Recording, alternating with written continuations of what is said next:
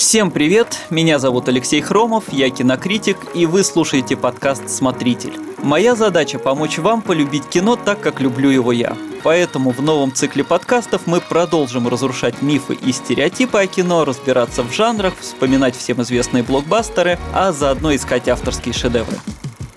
По традиции говорить о кино я буду с моим соведущим Мишей Вольных. Миша, привет. И тебе, Леша, привет, и привет нашим слушателям. Все здравствуйте. А сегодня мы обсудим оборотней, вампиров, вурдалаков и прочую нечисть из альбома «Сектора газа. Восставшие из ада». Ну, на самом деле, действительно, это такие одновременно и пугающие, и уже достаточно забавные существа. Большинство из них существует в кино... До самого начала кинематографа, по-моему. С самого начала, да, практически, потому что если говорить там о первых полнометражных, то «Носферату» вышел в 1922 году, а если взять э, самые первые фильмы и вспомнить э, «Замок дьявола» Жоржа Мельеса, это еще до написания «Дракулы» Брэма Стокер, но там тоже уже появлялся Мефистофель, который сначала там появлялся как летучая мышь, а потом превращался в человека. Аналогия тоже понятна. Все эти существа, они долго уже с нами, и за сотню лет жанр сильно эволюционировал, и помимо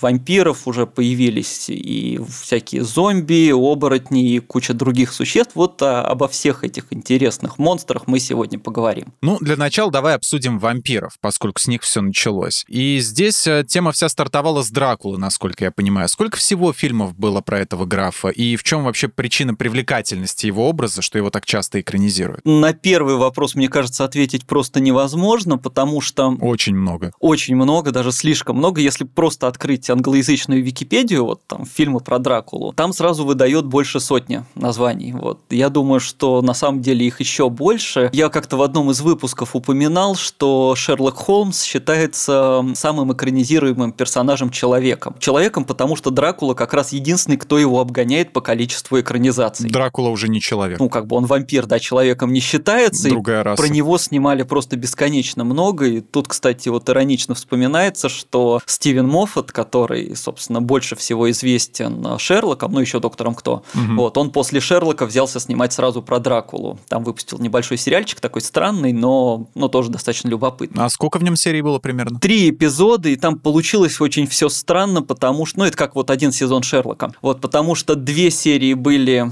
ну я не хочу так сильно спойлерить, но две серии как будто в одном жанре, а в третьей все меняется. По поводу популярности я думаю, что интерес всех к Дракуле как раз из-за того, что это такой очень неоднозначный персонаж, то есть он одновременно и страшный, ну, это нежить, монстр, который убивает людей. С другой стороны, это почти такой романтический герой, потому что замок, вечное граф. одиночество, граф, угу. да, там одержимость женщиной, то есть, ну, это почти какая-то любовная история такая, которая прям она почти сексуальная где-то. Слушай, а вот э, схожесть образа Бэтмена Бэтмена с Дракулой, она есть или, или это мне кажется? Отчасти есть, но вообще, если там и в комиксах, и, по-моему, где-то даже, я в фильмах не помню, но вот в каких-то из мультиков было, что, да, некоторые читали, там, ну, когда расходятся городские легенды, что Бэтмен, он еще и вампир. Так что, ну, какой-то образ есть, пугающий вот эти летучие мыши, в общем-то, есть аналогия с древними вампирами. Тут еще интересно пронаблюдать, как менялся образ Дракулы в кино, то есть, если взять э, того самого Носфера Носферату 22 года, там вот формально, кстати, был не Дракула, а его там звали граф Орлок, потому что авторы не получили права, вот, и они попытались изобразить, что это другая история, но, конечно, не помогло, и наследники Брэма Стокера с ними судились, требовали, чтобы все, все копии уничтожили. Не получилось. А, ну, в общем, там, да, ну, там, по-моему, его на какое-то время даже запрещали, да. И в Носферату это, конечно, максимально страшный такой персонаж, он там такой длинный в балахоне с длинными пальцами. Там, кстати, еще очень классно классная история, что когда снимали этот фильм, э, режиссер Мурна нашел малоизвестного актера Макса Шрека угу. с такой достаточно специфической внешностью вот на роль, собственно, этого графа Орлока. И 20-е годы еще пошли слухи, что он на самом деле нашел не актера, а реального вампира. И что этот самый Макс Шрек, он на съемках пил кровь там у съемочной группы и пытался что-то украсть. В трейлере у себя? Ну, я не знаю, там, как, где они тогда жили, но вот что, что якобы все это так было. Потом про это уже в 2000 году сняли фильм «Тень вампира», там его Уильям Дефо сыграл. Вот, и это очень классно, потому что это, с одной стороны, как почти биографическое кино про съемки старого фильма, а с другой стороны, это вот рассказ, что он действительно был вот этим вампиром, то есть пересказ вот этой легенды. Но вот в первых фильмах э, он был таким страшным, а если вспомнить уже фильм «Дракула» Копполы, угу. и там Гарри Олдман, он там вначале, конечно, такой в классических костюмах, а потом он уже стильный в шляпе, в каких-то там фиолетовых очках, то есть Дракула из жуткого персонажа превратился в такого почти сексуального. И вот меняется вот это отношение, и, наверное, за счет этого персонажа живет, что он вроде и пугает, а вроде и привлекает. Самый сексуальный вампир это, наверное, все-таки Листат, да, из э, Королевы проклятых. Тут, наверное, для каждого поколения свой. Ну, Наверное, да. Но хотя там фанаты Сумерек, может, с тобой поспорить. Да, да, да, могут конечно. поспорить. Дракулой все не ограничивалось, а, хотя в большинстве случаев корни все равно идут от персонажа Брэма Стокера. А, со временем про вампиров стали снимать совершенно разнообразные кино. Вот вспомнить «От заката до рассвета», серию боевиков «Блейд» с Уэсли Снайпсом, комедию «Вампир в Бруклине», всякие «Ван Хельсинг», да президента Линкольна того же, которого мы называли как-то в одном из предыдущих подкастов. Почему не только хорроры закрепились э, за темой вампиров? Тут как раз дело в древности этой темы. Ну, тут вообще можно уже отойти от непосредственно Дракулы там и Брэма Стокера, хотя, конечно, его цепляют больше всех. Но вампиры это такое, как бы древние легенды уже какие-то народные, такой фольклорные персонажи. И поэтому про них придумывают много-много разных историй, и получается, что когда уже наснимали там совсем уж чего-то классического, режиссеры начинают это уже переосмыслять. То есть вот вампир может быть просто жутким, а потом там приходит Тарантино вместе с Родригесом и снимает «От заката до рассвета», где они вампиров показывают уже типа монстров Кроненберга, таких э, типа боди-хоррора уже должны быть там дырки в животе какие-нибудь, то есть максимально ага, как в сканерах. Да-да-да-да-да, вот они не скрывали, что они ссылались вот на что-то такое. И когда снимают уже много ужастиков, когда там потом это все переходит в боевики, а потом авторы начинают уже думать, а что еще можно сделать с персонажами? Вот они пьют кровь и убивают. Окей, про это рассказали. Ну, например, вампиры еще долго живут. И тогда там Джим Джармуш снимает «Выживут только любовники», да, где главный акцент на их восприятии времени уже, на вот этой вот вечной жизни. Или потом появляется какой-нибудь вот тот же там президент Линкольн, да, а, когда берут вроде бы историческую тему и забрасывают туда ужастик, да, или боевик. Причем здесь э, создатели фильма «Линкольн. Охотник на вампиров», они как-то подгадали, что ли, к выходу фильма Спилберга про Линкольна биографического и вышли в одно время или с небольшим промежутком? Чуть-чуть раньше вот э, вампиры вышли, да, где, где-то они параллельно почти выходили. И я помню тогда тоже как-то так вот мельком, что типа выходит новый фильм про Линкольна, я думаю, а он вроде уже вышел. Вот. Э, как-то да, получается, что такое серьезное историческое кино и несерьезное, они вышли почти вот одновременно. Ну, невозможно не упомянуть э, реальных упырей, потому что это, в принципе, такое переосмысление и жанра комедии, и самих вампиров и считается, в принципе, одной из лучших комедий прошлого десятилетия. Ну, как раз потому, что вот э, там Тайка Вайтити, он по-новому, опять же, взглянул на тему, на этих монстров. Они уже не классические, они как раз уже пытаются выживать в современном обществе и там познают современный мир как-то. Получается, это такая деконструкция жанра, которая причем зародилась же из просто его очередного дружеского скетча.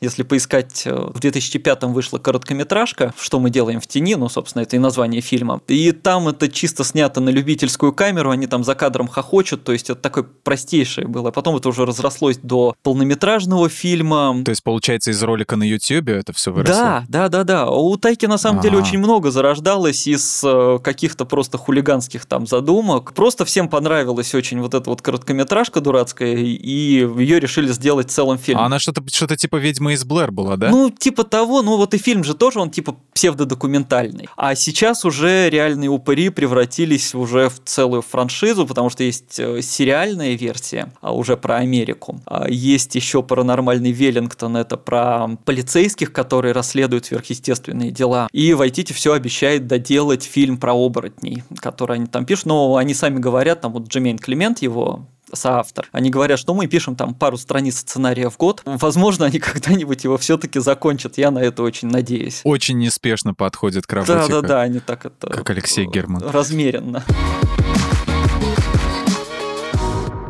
оборотни. Первое, что приходит в голову, это Тин Вулф с Майклом Джейм Фоксом, потому что как-то не знаю, что еще вспомнить. Ну, разве что «Сумерки», наверное, те же самые. Поэтому давай сначала, с самого начала. С чего начало, начались фильмы про оборотней? С «Человека-волка» 41 года? Началось все еще раньше. Это 1913 год. Тогда вышел 20-минутный фильм «Оборотень». Экранизация рассказа Генри Беогренда. Вот. Но его сейчас уже не посмотришь. Это из утерянных фильмов, которые копии не сохранилось. Самый старый фильм, который сохранился, это 1925 год «Кровь волка». Там причем интересно, что не совсем типичная история. Обычно в кино или там даже в книгах человека кусает волк там или что-то такое происходит, и он, значит, становится оборотнем. А здесь э, героя сильно избили, и он там был уже почти при смерти, и ему доктор э, срочно должен был переливать кровь, и перелили ему кровь волка. И он стал оборотнем. Да. Но такая совсем уж массовая популярность, ты прав, это начало 40-х,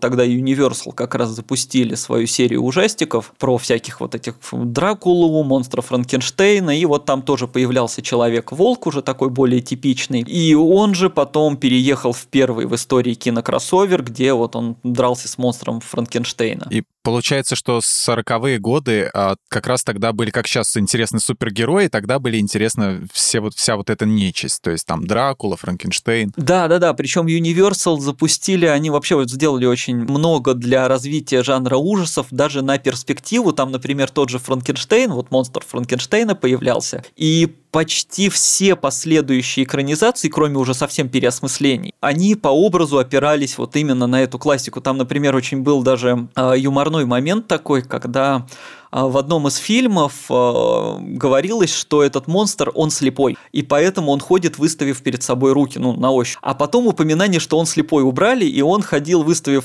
перед собой руки, просто потому, что так повелось, просто потому, что так показали. А после этого уже ни у кого вопросов не было. Так и начал восприниматься этот образ. Да, он так и ходит, а почему никто не объясняет, хотя изначально у этого были логические такие совершенно логичные совершенно предпосылки. И вот эти традиции очень многое восходят вот именно к Universal 40-х. Потом после них продолжателями дела, можно сказать, стала студия Хаммер, уже европейская, там вот много Кристофер Ли и Питер Кушинг играли, там тоже были всякие вампиры и прочие монстры» — это следующая волна популярности вот этих вот ужастиков. Вернемся к оборотням. Тут еще интересный момент, что ну, почти все, и я тоже, при упоминании слова «оборотни» сразу думают о верволках, да, там, вервольфы или там волколаки их называют. То есть человек-волк. Да. На самом деле оборотнями же называют по идее всех э, там, там, люди, которые превращаются в, любу, в любых животных, и в тех же сороковых вышел фильм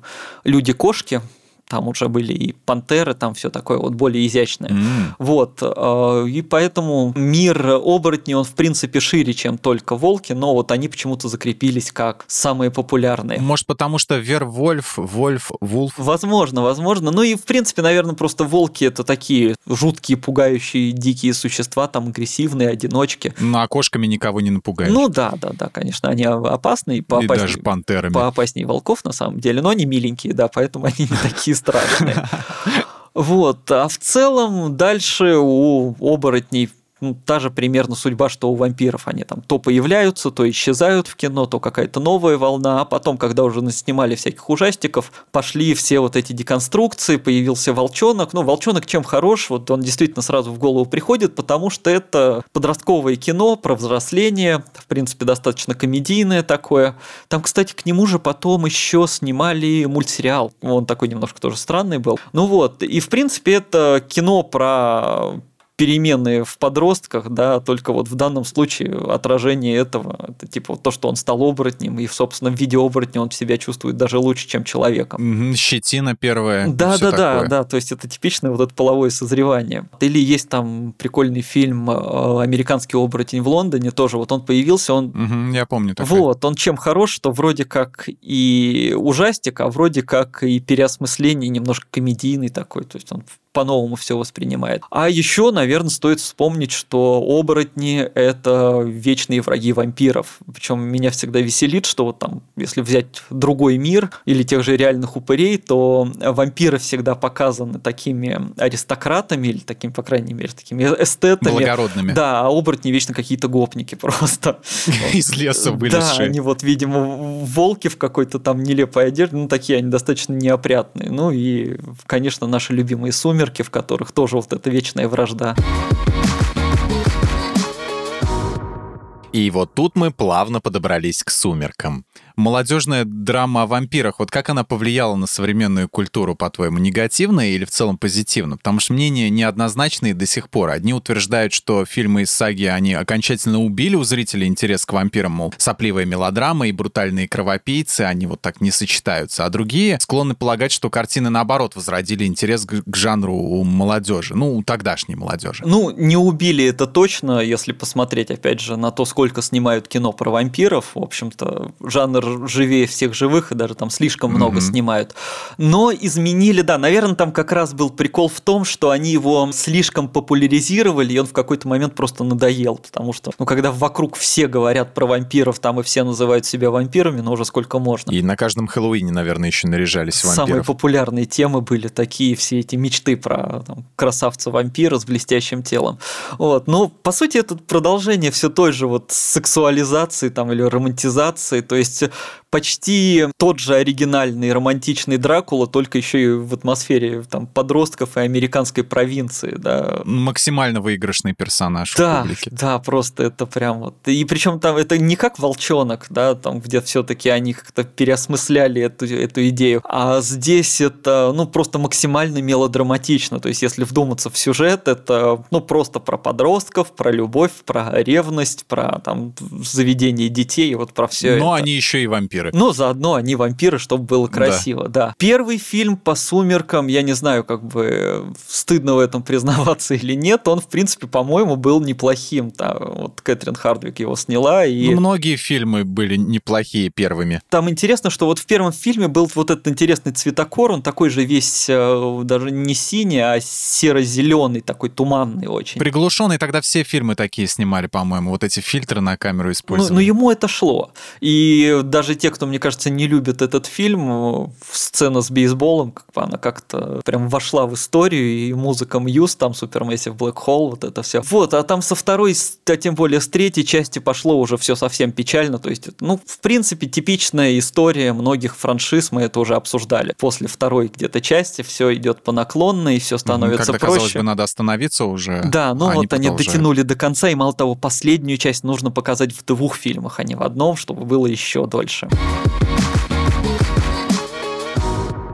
Довольно про вампиров про оборотней перейдем к самому интересному – зомби. Эти ребята проделали большой путь от тупых слэшеров 80-х годов до современных серьезных драм. Вот «Ходячие мертвецы» — это и сериалы, и компьютерные игры. Там еще комиксы с самого начала были, то есть до, до игр это было еще из комиксов же. Ага, то есть сначала сериал, потом комиксы, нет, нет, а потом компьютер. Сначала, ком... сначала комиксы, комиксы, а вот потом... сериал с играми я не помню, как там параллельно они шли или что раньше, что позже. То есть все началось с комиксов. Ну, как и, в принципе, большинство остальных ну, да франшиз. Ну, да. Почему до сих пор актуальны фильмы про зомби? Ведь э, сюжет у всех у них этих фильмов не затейлив, и по большому счету одинаков. Появляется какой-нибудь вирус, например, заразившиеся кусают здоровых, а те кусают третьих, и так до бесконечности. Вот у меня где-то валялся сборник с фильмами на DVD, там «Рассвет мертвецов», «Ночь живых мертвецов», «День мертвецов». Везде одно и то же. Это ходячее мясо истребляется выстрелом в голову из дробовика, и все с одинаковыми примерно названиями. Там «Рассвет», «День», и везде мертвецы, мертвецы. Тут еще прикол в э, дубляже, да, потому что раньше все было про мертвецов и про живых живых мертвецов, а потом стало все с буквой Z. Вот там даже где в оригинале нету, там вот это все. Война миров Z, голодные Z, там все, все, все Z, нация Z. Вот. Ага, и DayZ игра еще. Да, вообще вот это все, все бесконечно Z. Что касательно темы, тут и да, и нет. То есть получается, что зомби, если брать вот изначальную идею первых фильмов, самый их кайф и самый главный плюс зомби как раз был вот в простоте этих персонажей. То есть вот они действительно, они достаточно бессмысленные персонажи, но в этом их угу. крутость, потому что как все начинается началось. По сути, зомби — это единственные, ну, одни из немногих монстров, которые зародились в кино. То есть до определенного момента, в принципе, слово зомби означало совсем другое. Это культ Вуду, это человек, которого зомбировал э, шаман. То есть человек ага. безвольный, который подчиняется. Оттуда пошло вот это зомбировать, оттуда пошло... Да, я там... помню, где-то передачу по телевизору видел про это, вот, все вот, про вот, шаманов, про вот, воду. Да. Зомбоящик, вот это, это все не про мертвецов, это все про подавление воли. И первые фильмы, там в 40-х еще снимали, «Я гуляла с зомби», там было такое кино, или «Белый зомби», они как раз были вот про вот эту тему, про зомбированных людей. Загипнотизированных. Да, и в 60-е годы только пришел прекрасный режиссер Джордж Ромеро, там скинулись с друзьями и за небольшие деньги сняли фильм «Ночь живых мертвецов». Кстати, он, он термин зомби еще не использовал, он появился чуть попозже. И там как раз появились вот эти вот ожившие мертвецы. Чем они были крутые? Тем, что это максимально нелепое существо. То есть в одиночку зомби он не соображает, он ходит очень медленно. До прихода Зака Снайдера они ходили, как бы они хромали еще на обе ноги, это Том Савиньи, по-моему, придумал. Они бегали. Да, ага. они еле-еле ходили, вот уже пришел Снайдер, и тогда они забегали. Ромеро говорил всегда в интервью, мои ребята не не спешат. Вот. И круто, что по сути, один зомби, он сам по себе не опасен и не страшен. То есть это существо, которое тупое, его убить очень легко. А вот толпа... Да, да. А когда они собираются толпой, они становятся страшными. И мало того, эта толпа втягивает в себя людей, которые до этого были нормальными. И тут уже такой вырастает прикольный социальный подтекст, а именно боязнь а, бездумной толпы. На самом деле Ромеро сам говорил, что он снимал немножко про другое, про то, что люди даже в обстановке экстремальной опасности не могут найти общий язык. И там не случайно в конце а, последнего героя героя убивает э, не зомби, а человек. Вот. Ага. А, но в этом фильме нашли просто и про войну... За него додумали Додумали еще. много, ага. да, про войну во Вьетнаме, про фашистов, про что угодно. Ну, то есть, э, любая идея, где толпа подавляет личность, она годится угу. к, это, к этому, вот к идее зомби, очень хорошо подходит, и поэтому вот эти зомби, нападающие толпой, в отличие от там индивидуалистов-вампиров, они стали таким символом, наверное, даже нового времени. И изначально, то есть до вот этих слэшеров, где их просто расстреливают, они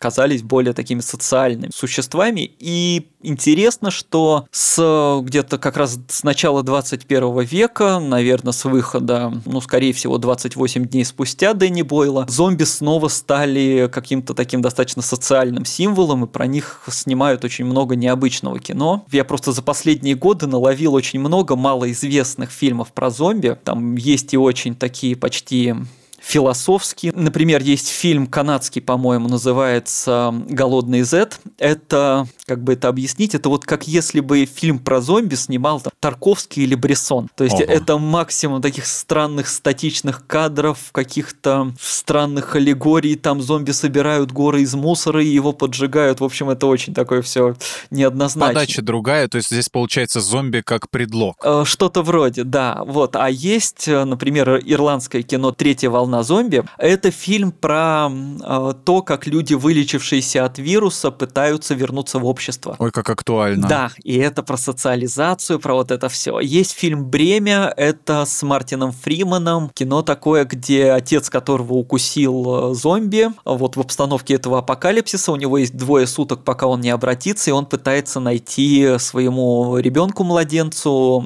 новых родителей. Вот, mm-hmm. это невероятно эмоционально на уровне, там, я не знаю, Логана или отверженных даже. То есть, Но даже по твоему описанию звучит вот, очень, вот, очень вот, драматично. Вот, вот. Оно прям очень, и Мартин Фриман, который такой очень хорошо играет вот этих вот простых людей, mm-hmm. прям, прям в конце прям аж до мураш. Вот, а особенно фильм «Париж. Город зомби», он вышел еще, я не помню, там в 18-м, наверное, году могу путать, но где-то вот в то время. Он mm-hmm. мне тогда очень понравился, а в 20 году я его вспомнил снова, потому что это кино, ну, можно сказать, предсказание показала вот этот вот глобальный локдаун, ну или, по крайней мере, передала ощущение от него. Там суть в том, что герой приходит в гости к своей бывшей девушке, чтобы забрать mm-hmm. вещи. У нее там вечеринка какая-то, он засыпает, просыпается, а вокруг э, зомби-апокалипсис. И что он делает? Он запирается в этой квартире и живет не выходя. И он пытается понять, как можно выжить, не выходя из квартиры. Пособие прямо. Да, весна 20 года. Просто это, это, в принципе, самое актуальное кино было, потому что, блин, вот, вот эти ощущения, ты сам переживаешь. А все внезапно оказались готовы к этому, к пандемии, потому что насмотрелись да, фильмов про да, зомби да, и знают, как действовать. Но это, в принципе, самый реалистичный сценарий, потому что вот в кино про зомби любят показывать, как люди там куда-то добраться пытаются, куда-то там воюют зомби. Двери заколачивают досками. Если в реальной ситуации вот человек просто запрется в квартире и будет сидеть. Большинство людей поступят именно так, они просто решат никуда не выходить. У меня, кстати, один знакомый как-то а, писал, что очень было бы интересно увидеть а, идею зомби а, в российских реалиях, вот реалистичный фильм, потому что, ну, половина зомби, например, даже не смогут выбраться с кладбища, потому что там оградки. Если они дойдут до городов, у нас везде закрытые дворы, железные двери, решетки на окнах. В общем-то, им делать просто у нас нечего. То есть вот это никакой там вламываться в дома, у них ничего не получится, у нас все, все все равно закрыто. Да, об, об домофон железный споткнутся и все, да, да, да. упрутся в него. Они никуда не зайдут, потому что эти американские городишки, где они просто ломают там дверь эту деревянную и заходят, в общем-то, у нас им ничего такого не грозит. Вот так вот. Мы все это время, оказывается, готовились да, к нашествию да, зомби. Да, да, да. Мы не, не, не просто так это все происходит, мы, мы заранее готовы. Вот. А еще, конечно, стоит вспомнить эм, кино, после которого я понял, что зомби вообще все делают лучше, это «Гордость и предубеждение и зомби». Ты его смотрел, нет? Нет, мне название нравится. это потрясающий фильм. Он основан на одноименной книге. Есть вообще целый жанр мышап-литературы. Что такое мышап-литература? Это значит, когда берут книгу «Гордость и предубеждение», сохраняют там больше половины авторского текста и добавляют туда зомби, например. То есть это те же мистер Дарси, это вот те же вот эти все героини, только они еще и зомби воюют. Там есть есть э, маленькие женщины и оборотни, э, там, я уже не помню, Эмма и вампиры. Э, есть прекрасная книга, значит, Андроид Каренина. Вот это, по-моему, вообще, вообще топчик просто.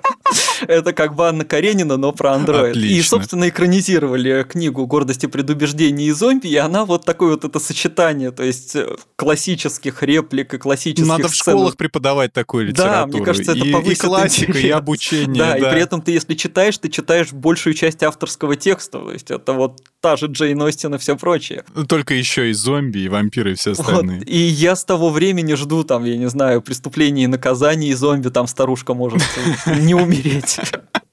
Вот, или там «Война и мир» и зомби можно воевать не с французами, а с зомби. Зомби на зомби, стенка на стенку. Кстати, тоже прекрасно.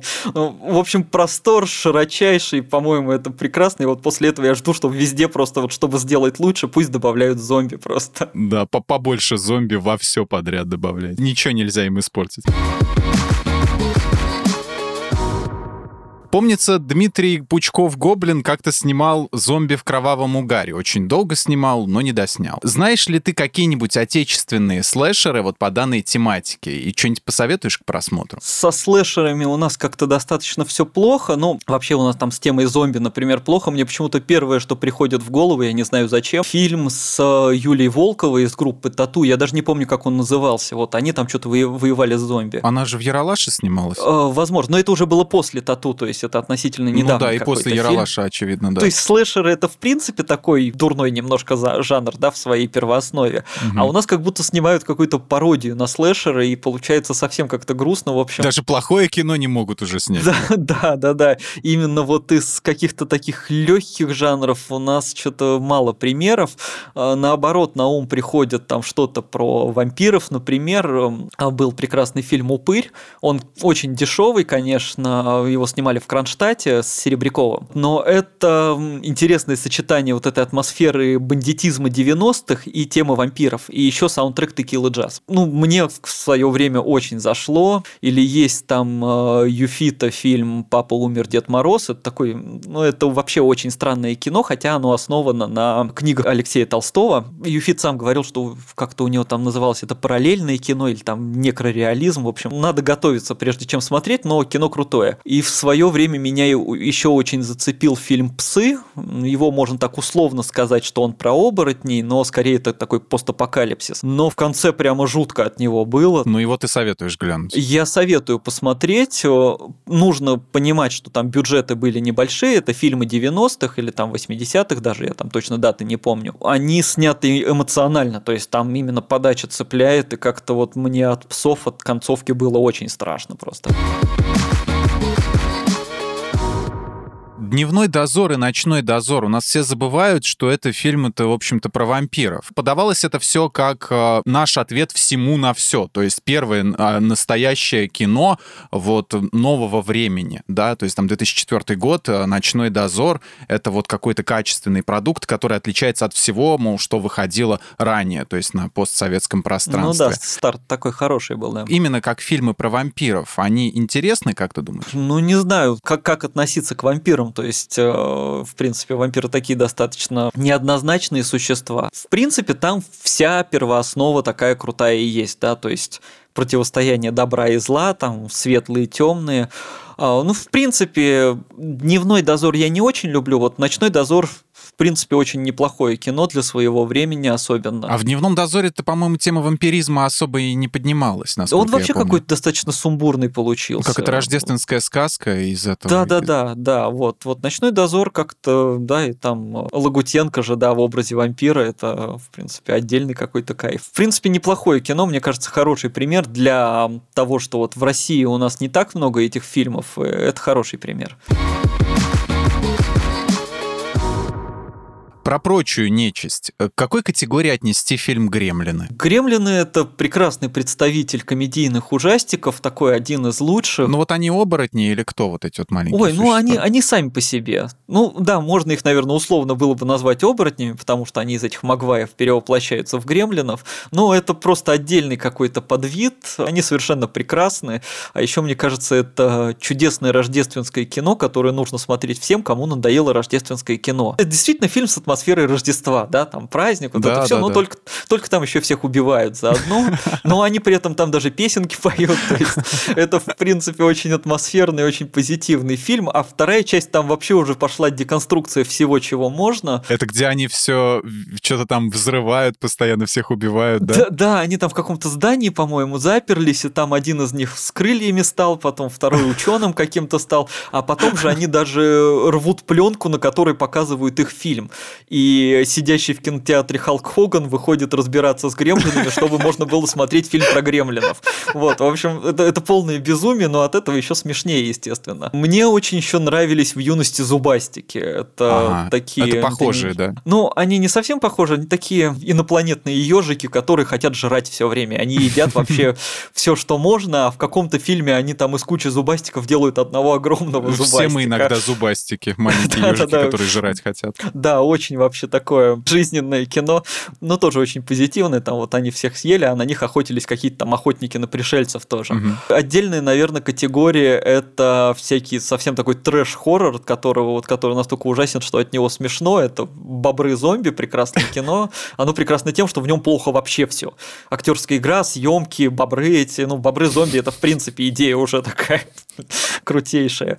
Вот. И фильмы, вот мне безумно нравится режиссер Чарльз Бенд. Это человек, который посвятил жизнь созданию таких фильмов, как «Запеченный», по-моему, это про злого пряничного человечка, значит, в которого вселился А-а-а. дух убийцы. Вот, у него там были еще гигантский глаз, а еще был, значит, у него зловещий кальян. Круче этого только кроссовер, значит, этого пряничного человечка и зловещего кальяна.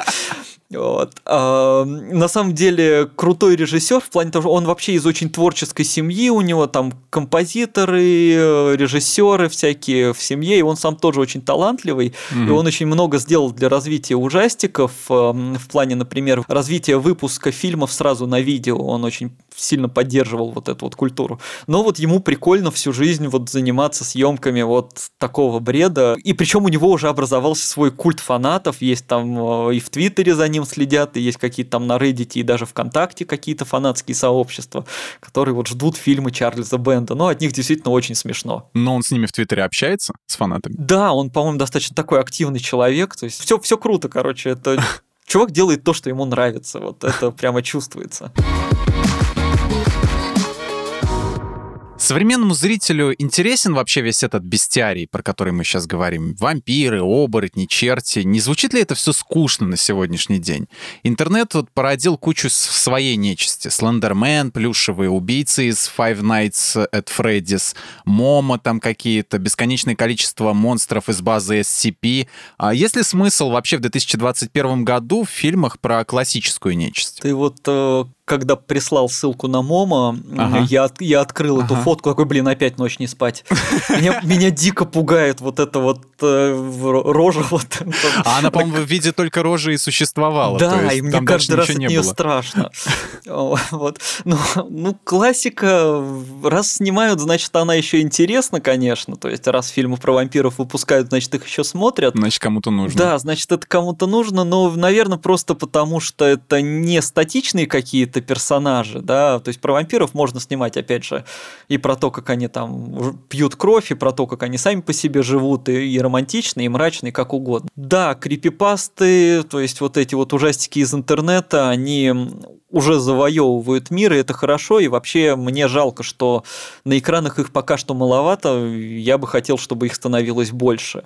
То есть вот, к сожалению, Слендермен, ну, про него есть много любительских, хороших достаточно фильмов, ну, хороших рамках Мгм. любительских, да, как интернет, такие творения. Они очень классные, но про него сняли полнометражку с достаточно нормальным бюджетом, и она получилась совершенно ужасной. Я, когда ходил на показ, я, то есть я сидел в кино, я не знаю из-за чего, может из-за недостатка бюджета, может из-за каких-то там сложностей Вообще при не съемках. пугало? Там половина скримеров сделали слишком темными. То есть ты сидишь, и, значит, какая-то тень мелькает на фоне другой тени, и раздается громкий звук. И вместо того, чтобы было страшно, так, а, что сейчас было? Кто-нибудь видел? вообще? Что, что произошло? Почему это страшно должно быть? Громко было, что тебе не страшно, что ли? Ну, ну, громко, да, действительно. Все, это, на этом все заканчивалось. В общем, было даже обидно, потому что, ну, персонаж с огромной фанатской базой, из него можно сделать очень крутые вообще фильмы. За отличная игра еще была про Слендермена. Вот в игру не играл, но, но он Но она хорошо пугает, расходится. по-моему, больше, чем остальные всякие фильмы и прочие произведения. Ну, Потому вполне. что там вот эта вот подача звука очень чересчур громкого и внезапного, плюс еще рекомендует в наушниках играть,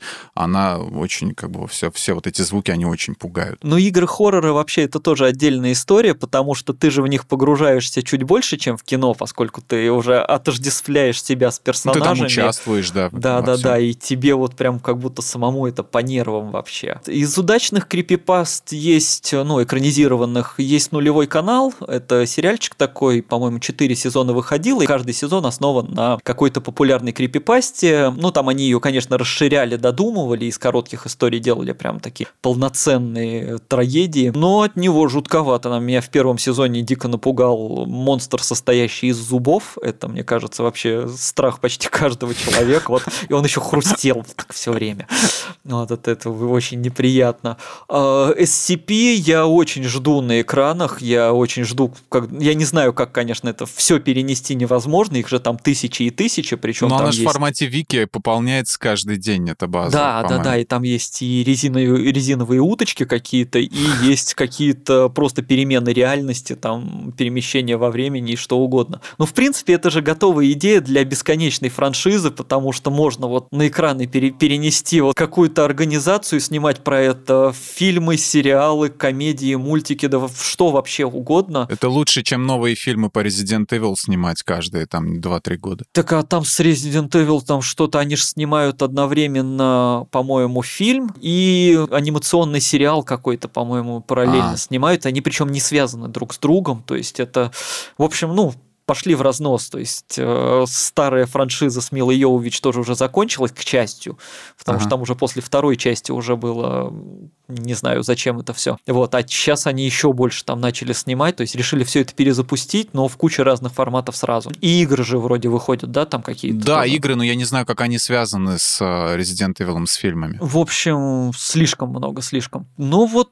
хочется надеяться, да, что крипипасты как-то пойдут на экраны, и что за них как раз возьмутся, ну, достойные киношники, которые смогут их не превратить как раз в классические слэшеры, а подать это в каком-то современном таком виде. Вот, Интересно. чтобы- ну, чтобы они пугали не только там, стариков, да, но чтобы, чтобы вот именно молодежь, которая все придумывает это, чтобы она пошла в кино, и ее это тоже как-то зацепило. Итак, выводы. Какой фильм про Дракулу самый лучший? Ну ладно, это не вывод, это будет твое мнение. Какой? Ну, я банально отвечу, что фильм Копполы. Ну, хотя, ладно, я обожаю фильм «Дракула мертвый и довольный» Мэла Брукса с Лесли Нильсоном в главной роли.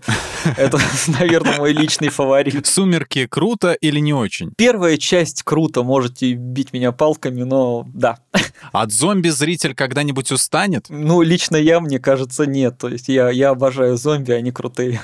Наши могут что-то создать в этом жанре? По силам им? Хочется в это верить, потому что ну, простор для ужастиков вообще невероятный, но пока что мы к этому плохо движемся. Я надеюсь, я очень жду от нас крутых ужасов. Интернет-страшилки лучше классических? Они новее. Это, наверное, важно. То есть они не хуже, не а лучше. новее не равно лучше. Да, но они просто свежие и цепляют актуальностью, а это круто.